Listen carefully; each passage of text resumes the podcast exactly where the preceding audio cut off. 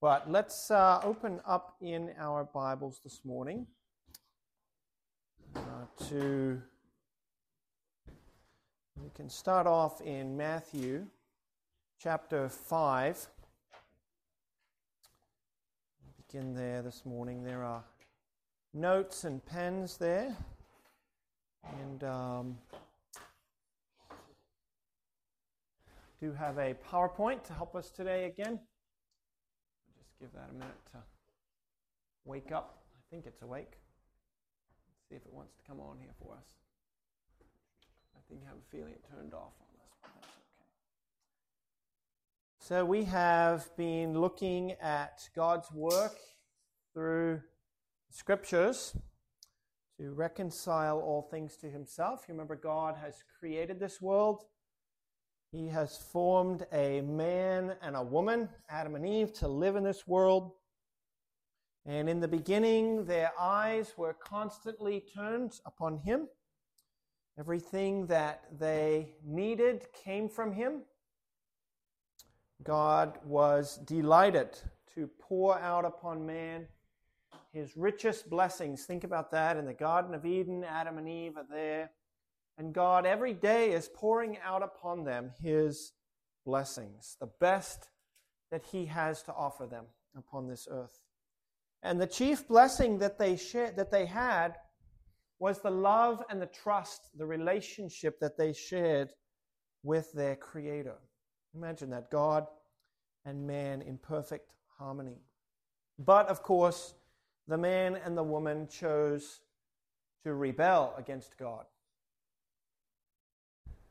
Because of their rebellion, God drove them out of the garden and he cast a curse upon them. They were blessed, and now they lie under God's curse. They have been driven out and cursed by God, separated from him. But God's intention was to reconcile this world to himself. He planned to repair that relationship to reclaim humanity's love and trust. And he was doing all of this so that once again he could pour out upon them every blessing. To do this, God sent his Son into the world. And this is the first point that we have there. God accomplishes salvation or redemption in the person and work of his Son. What is this salvation? It's not merely that we get to go to heaven, it is that we get to go to heaven where God is.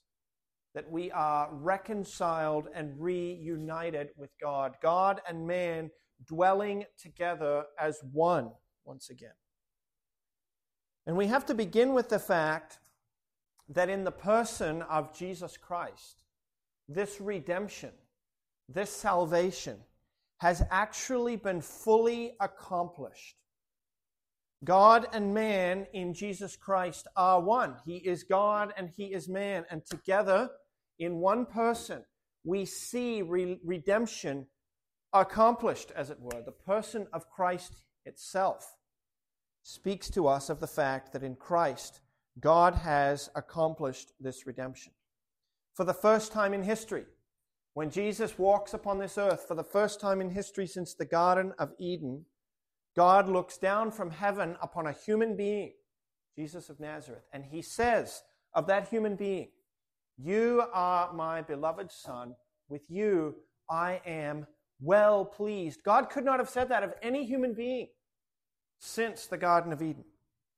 But now he looks down upon a man, Jesus of Nazareth, and says, With you I am well pleased. Here is a man, then, Jesus of Nazareth, who does not deserve God's penalty of death for sin. And so, when the religious leaders crucify him, God raises him from the dead. He carries in himself upon the cross all the sins of mankind, and he succumbs to death because he carries that sin in himself. But death cannot keep him. The death that holds its stranglehold over all of humanity. Ever since the garden, we have all been dying. But that death that reigns over all of us because of our sin cannot keep its hold upon Christ. God raises Christ from the dead. He vindicates him. He declares to all of the world, all of the angels, all of human beings throughout all of history that this man, Jesus of Nazareth, did not deserve death in himself.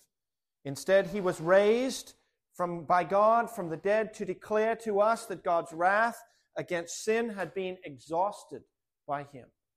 He had carried our sin to the cross, and now it had been dealt with so that he might once again live.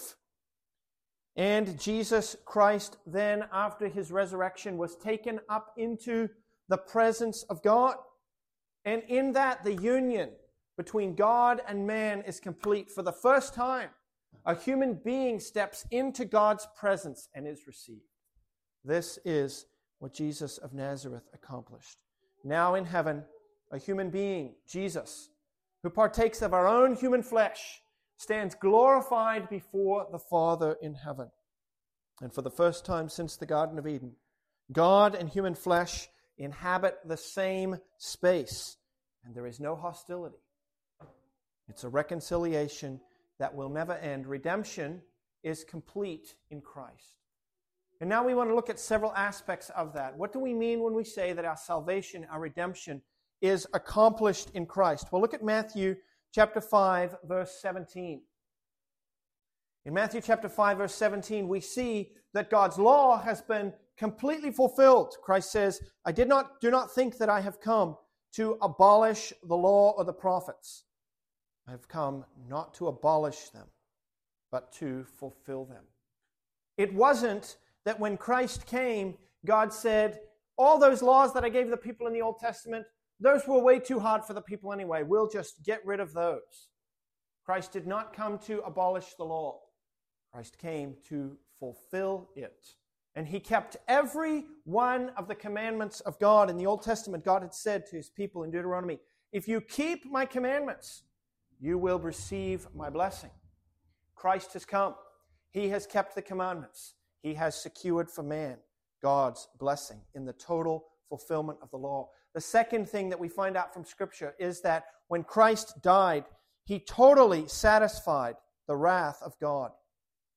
Hebrews chapter 7, verse 27. And here, Army, if it's helpful for you, I've just put the page number. This is the page number for you in your Bible. Hebrews chapter 7, verse 27. When Christ died, he totally satisfied the wrath of God against his people. Hebrews chapter 7, verse 27.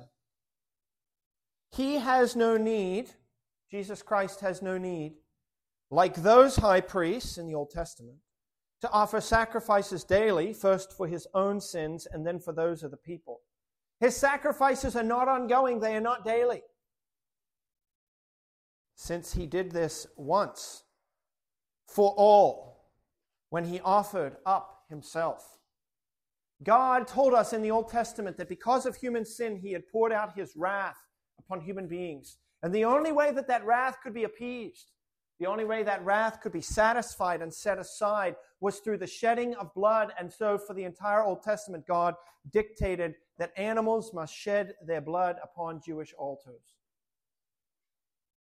And that happened daily as a reminder that those sacrifices, the writer, to he, writer of the Hebrew says, those sacrifices did not actually take away the sins. But Jesus Christ comes. He offers one sacrifice for all time. In the offering of his sacrifice, God's wrath has been satisfied. And thus, redemption is accomplished through Jesus Christ.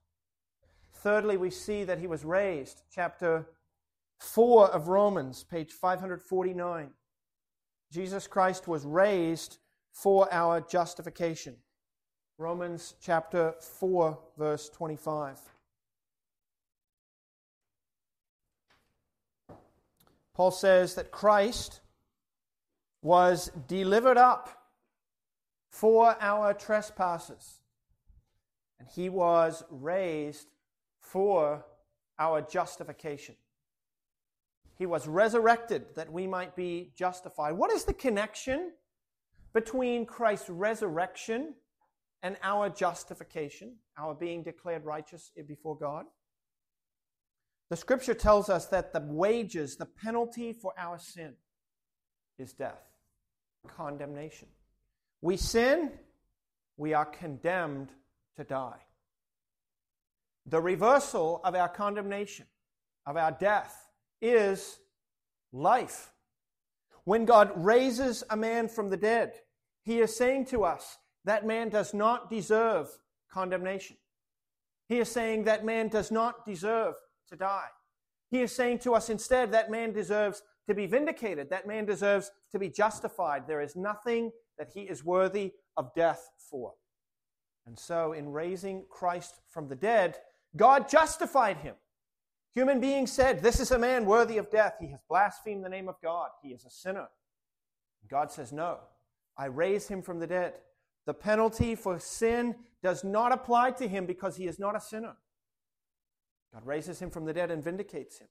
And yet, Romans tells us that he was raised not for his justification, but for ours. And so, in raising Christ from the dead, God is declaring us righteous who are in him. And so, in the resurrection of Christ, our redemption has been accomplished. Number four, we have been reconciled to God by the death of Christ. Page 549. This is going to be just across the page for you, Army. Romans chapter 5 and verse 10. If while we were enemies, we were reconciled to God by the death of his Son, much more now that we are reconciled, we shall be saved by his life. Notice what it says. While we were enemies, we were reconciled by the death of God's Son. In other words, before we even came to Christ, we had been reconciled. While we were still enemies, God reconciled us by the death of his Son. When Jesus died upon the cross, he wrought reconciliation for all whom God had joined to him in eternity past. And lastly, we see, I'm sorry, second to last, we see that sinners have been redeemed out of every nation by Christ and his work. Revelation chapter 5 and verse 9, which is on page 596. Revelation chapter 5 Verse 9 Those who are in heaven, Revelation 5 9, they sing a new song, saying, You, O Lamb of God, are worthy to take the scroll and to open its seals. For you were slain, and by your blood you ransomed people for God from every tribe and language and people and nation. And you have made them a kingdom and priests to our God, and they shall reign upon the earth. When Jesus Christ was crucified, he redeemed sinners for God out of every nation. Upon this whole earth, there were sinners, and in the death of Christ, sinners are snatched out of the throng. They are set upon the road of eternal life. God has ransomed sinners, or Christ has ransomed sinners, persons, people for God from every tribe, language, people, and nation. And because of that, he is worthy to take the scroll. And this is why, when Christ died, just before he offered up his spirit to God in death upon the cross, when Jesus had received the sour wine, he said, It is finished, it is accomplished, redemption is complete. He wrought a full atonement for us. And then he bows his head and gives up his spirit. And so, in Christ, our redemption is complete. God has accomplished redemption, salvation in the person and work of Jesus Christ. But how does that salvation become the possession of specific human beings? How do we access it? how does that salvation, that redemption, how does it become mine? And the answer to that question is through union with Christ. God has accomplished redemption in Christ. It's as though Christ is a vast powerhouse now of salvation. He is an able Savior. But just as a home is not energized, there is no electricity available in the home from the grid unless one is connected to the power lines, so too we are not partakers of this redemption until we are united to Christ. God has performed all the work that is necessary to reconcile the world to himself in the person and work of Christ. And so in Christ, salvation is prepared and waiting. It is ready. And the scriptures tell us that when we began to believe and trust in Christ for our life, for our all, God united us to him. Christians speak of the idea of union with Christ. And this idea is actually the central teaching of the entire New Testament. If you wanted to summarize the entire New Testament in one phrase, it would be this Salvation is in union with Christ. That is the summation of the entire New Testament. It's, it's like the webbing that holds all of the pieces together. Think about all of these pieces of the New Testament passages and, and terms and ideas and people and God's work and man and faith. And all of this is held together around one theme. It all hangs from one peg, and that is our union with Christ. So let's turn to 1 Corinthians chapter 1 to see this in summary form. 1 Corinthians chapter 1, page 555. 1 Corinthians chapter 1, we'll look at verse 30.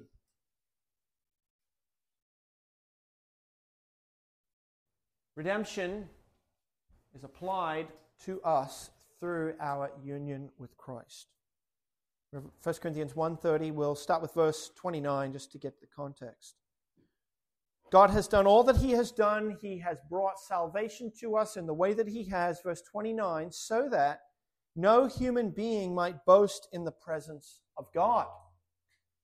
And because of him, that's because of God, because of God's work, you are in Christ Jesus, who, Christ Jesus, has become to us wisdom from God, righteousness, sanctification, and redemption, so that, as it is written, let the one who boasts boast in the Lord.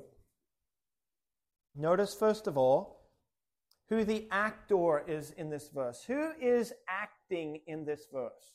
Do we do anything?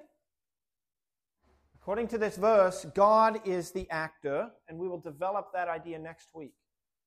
God has done something, and what has He done? What is His, what, what, or who has He performed His action towards?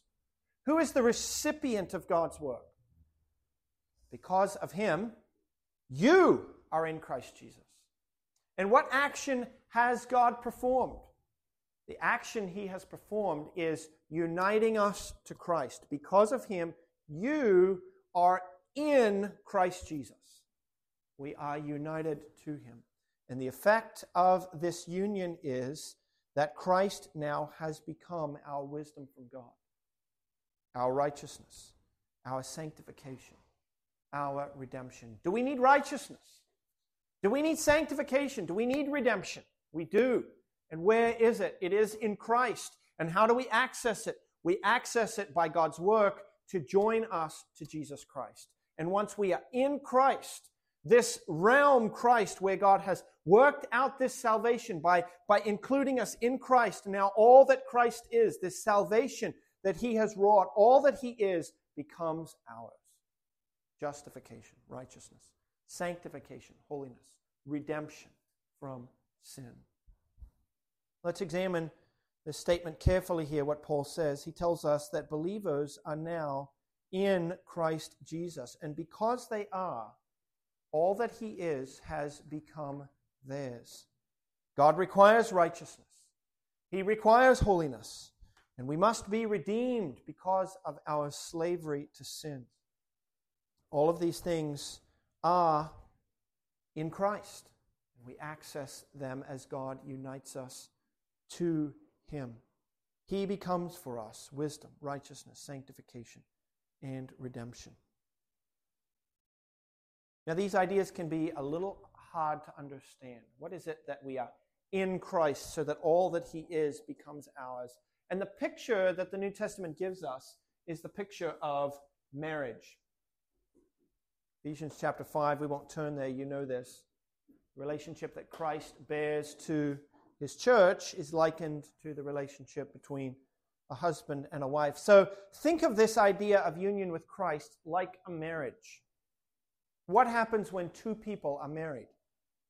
The answer that Genesis chapter 2 gives us is that the two become one. They are united together. They live in the same house, they share a bank account, they become the parents of the same children. They are joined together, and that union means that they share one another's assets and liabilities. If the husband suddenly becomes ill and can't work anymore, his illness becomes a liability for his wife. And she'll have to get a job, otherwise, the family will sink into poverty. His loss is her loss as well. If the husband amasses a, a huge retirement fund, he's got all this money in the bank for when he retires. The wife partakes of that as well. She receives the benefits of all that he has in his bank account. And that's what union with Christ is like. We in ourselves are poor, miserable sinners. We have no righteousness in ourselves. We owe God an infinite debt. But if God joins us to Christ, all that Christ is becomes ours. All of our liabilities become His. God says, Paul says that, that God has placed all of our sins upon Christ, and this is why he died, because he carried in himself our liabilities. And all that he is, all of his benefits become ours. The union is that close. Just listen to a couple of verses here that I will read to you. There's no need to turn. I've put them up here on the screen. Paul tells us in Ephesians chapter 1, verse 11, that in Christ, we have obtained an inheritance. Because Christ is God's Son, he is the heir of all things, just as a son is the heir of his father's estate. But now that we are in Christ, i.e., because we have been united to him, we have obtained this inheritance also. Listen to Galatians 2:20.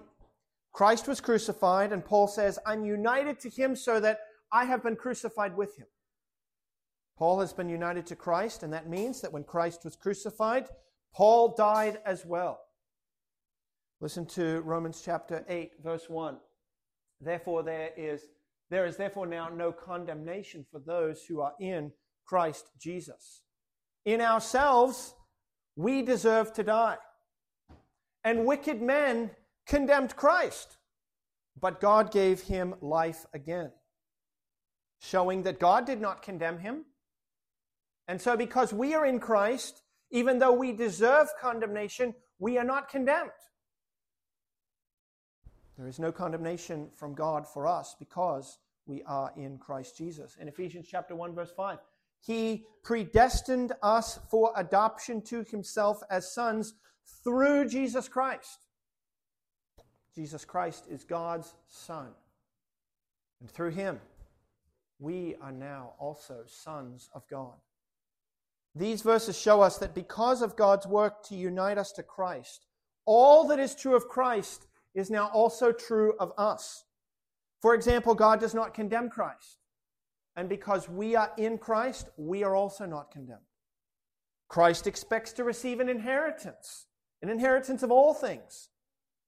And because we are in him, we expect the same inheritance to fall to us as well.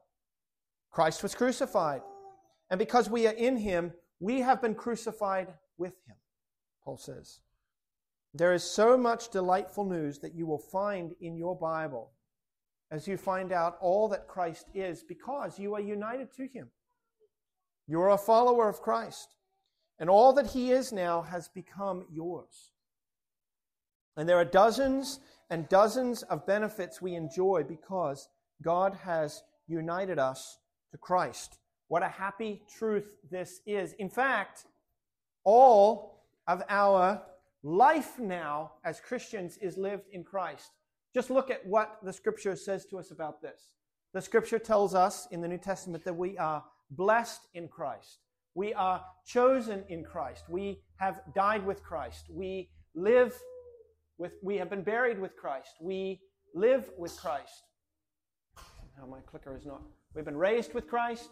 We have ascended with Christ. We reign with Christ. We are glorified in Christ. We are sanctified in Christ, rooted and built up in Christ. We have been taught in Christ.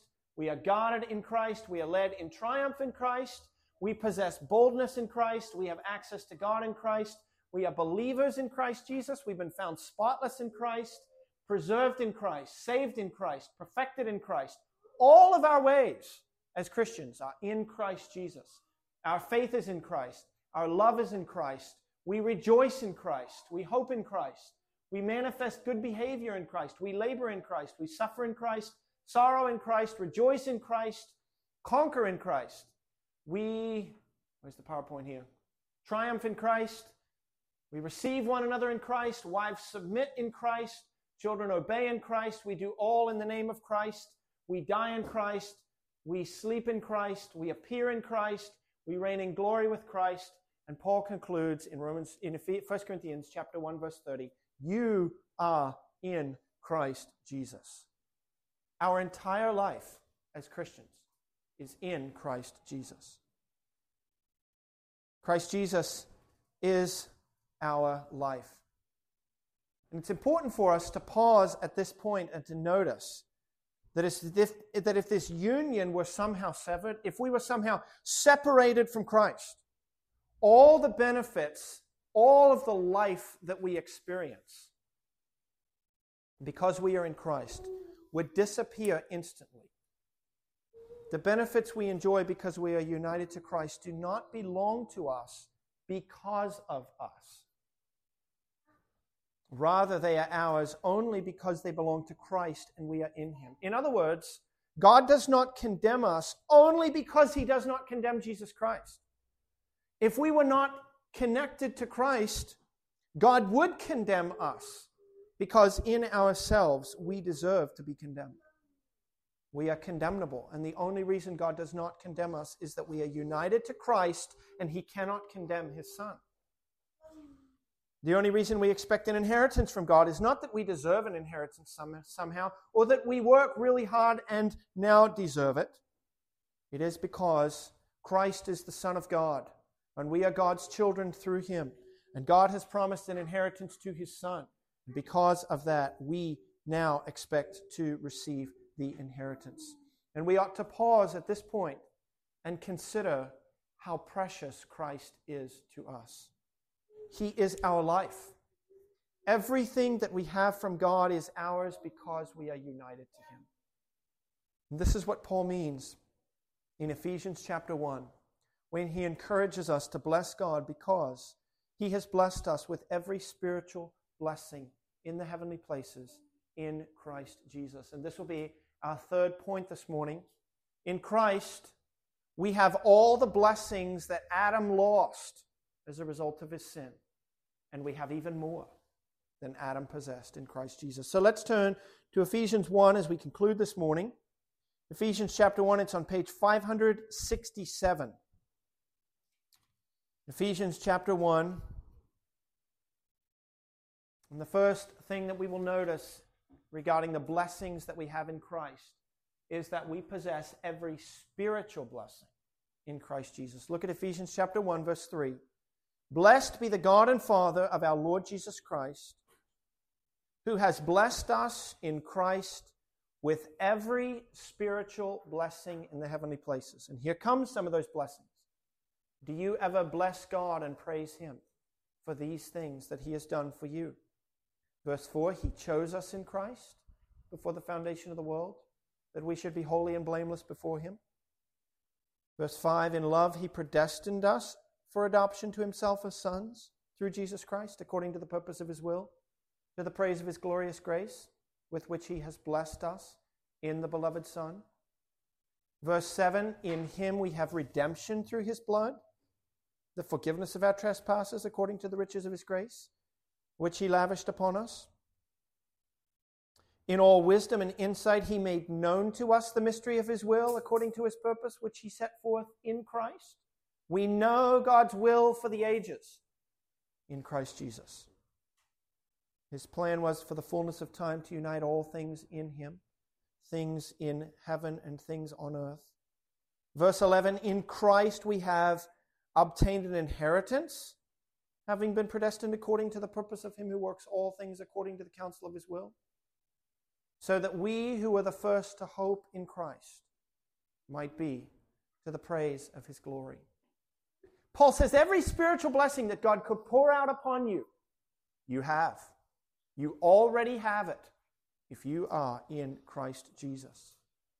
Not only do we possess every spiritual blessing in Christ, but we are heir of heirs of all things in Christ.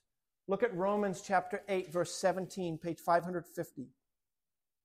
If you are in Christ, this is what is true of you. Verse 16, Romans 8, verse 16. The Spirit Himself bears witness with our spirit that we are the children of God. And if we are the children of God, if children, then we are heirs. Are not children heirs of their parents' wealth? If we are children, then we are heirs heirs of God, and fellow heirs with Christ. We are heirs of all that God possesses, and that is everything.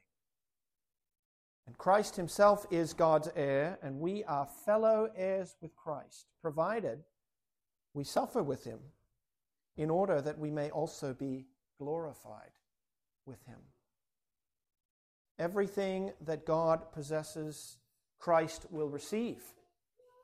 And everything that Christ will receive, we stand to inherit as well. Thirdly, because we are in Christ, whatever we ask in prayer, we will receive. John chapter 16, verses 23 and 24, page 526. John 16. In that day, Christ says, John 16, 23, in that day, you will ask nothing of me. Truly, truly, I say to you, whatever you ask of the Father in my name, he will give it to you. Until now, you have asked nothing in my name. Ask, and you will receive, that your joy may be full. Imagine Christ coming to the Father and saying to him, Oh, Father, I wish to have such and such. And the Father saying, No, I will not grant that to you. Will Christ ever be turned away from the Father when he makes a request of his Father? No, everything that Christ requests of the Father, he will be granted. And Christ says, Now you ask in my name. You come to the Father as though I myself were coming to the Father. You come in my name and ask of the Father, and all that you ask in my name, it will be granted to you. Ask and you will receive, Christ says.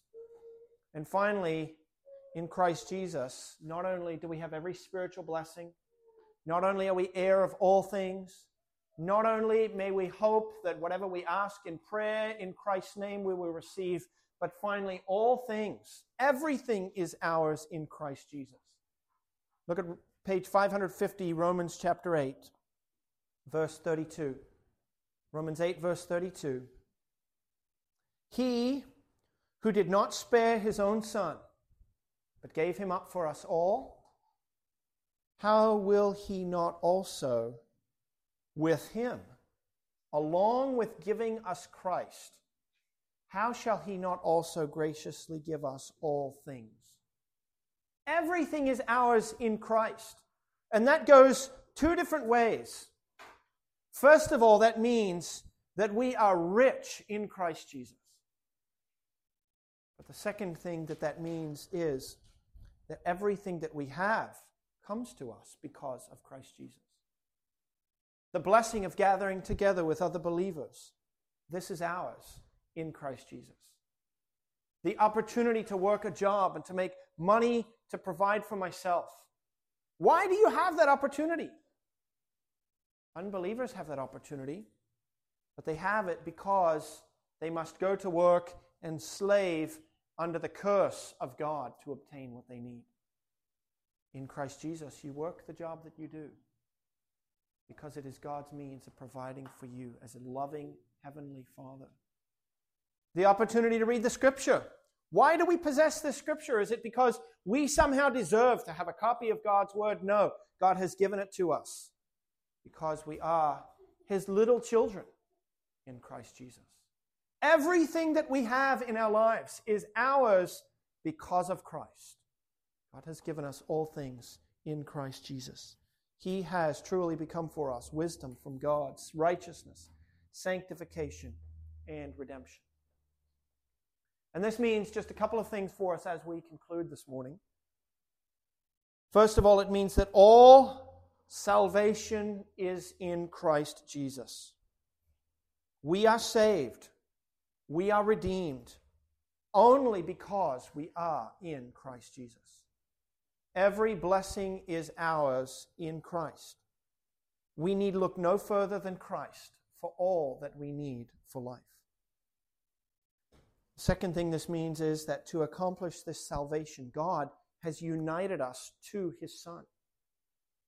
And thus, our union with Christ is our salvation.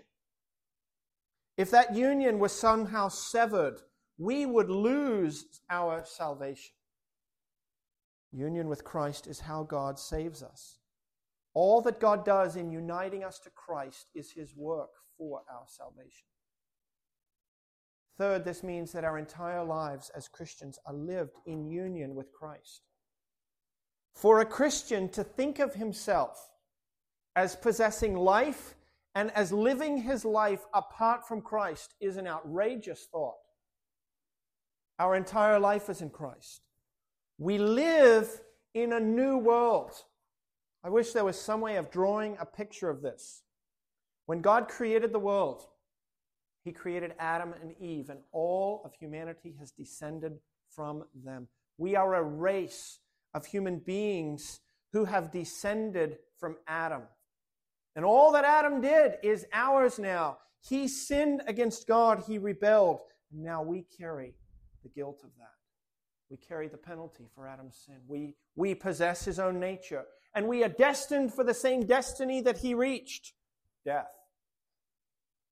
All of us are in Adam. And because of that, the trajectory of this world is down, down, down toward death. But at the midpoint of history, in 33 AD, when Jesus Christ died upon the cross, it was the beginning of a new world. It was the beginning of a new humanity. It was the beginning of a new race. It was the beginning of a new human race. And that race in Christ Jesus, its trajectory begins at the midpoint of history, and God unites his people to Christ, and because of that, the trajectory of their life is upward only. It is toward eternal life. There are two human races on the planet today.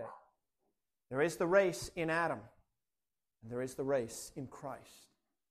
One race, their trajectory, their destination is death, separation from God. And from that human race, God reaches down and He picks up individuals. He claims sinners out of the throng and He unites them to Christ. And now there is a new human race in Christ, and their destiny is eternal life. We live in a new world. We are no longer citizens of this world. We have been transferred from the domain of darkness so that now we live in the kingdom of God's dear Son. We are members of a new human race. We are destined for a new creation. And this race is in Christ. Our citizenship is in heaven. Every day that we live our lives, we live them in Christ Jesus. And this means that everything is different. As I mentioned earlier, we go to work, we work a job. Why? Is it because the burden of providing for ourselves falls upon us? Or does not our union with Christ transform our work so that it is not a burden to be borne, whereby God expects us to provide for ourselves? Instead, it is God's means of faithfully caring for his creatures. He grants us strength in Christ, He grants us ability in Christ, He grants us a job because of Christ for His sake, He grants us a salary, a paycheck because of Christ. We do not deserve this. We deserve only death. And that is the destination of every unbeliever who works a job. But for us, we work a job in Christ. It's God's means of providing for us. And our destination is eternal glory because of Christ Jesus. So our entire Christian life is lived in Christ. We are members of Christ. And the final note that we'll end on, that we'll develop next week, is this How outrageous it is then for a believer to think that he could live his life upon this earth separated from the people of God, not a member of Christ's body. If all that we possess is in Christ, and being in Christ is being united to Him as a member of His body, then living as a member of His body has got to be our greatest pursuit. That is where life happens for a Christian. It happens as a member of Christ's body. Let's pray about these things and then we will sing once again. Not what these hands have done, it's not in us, it is in Christ that all of our life is, all of these benefits and blessings. All right, let's pray together. Lord God, thank you for sending us your Son. Lord, if it were up to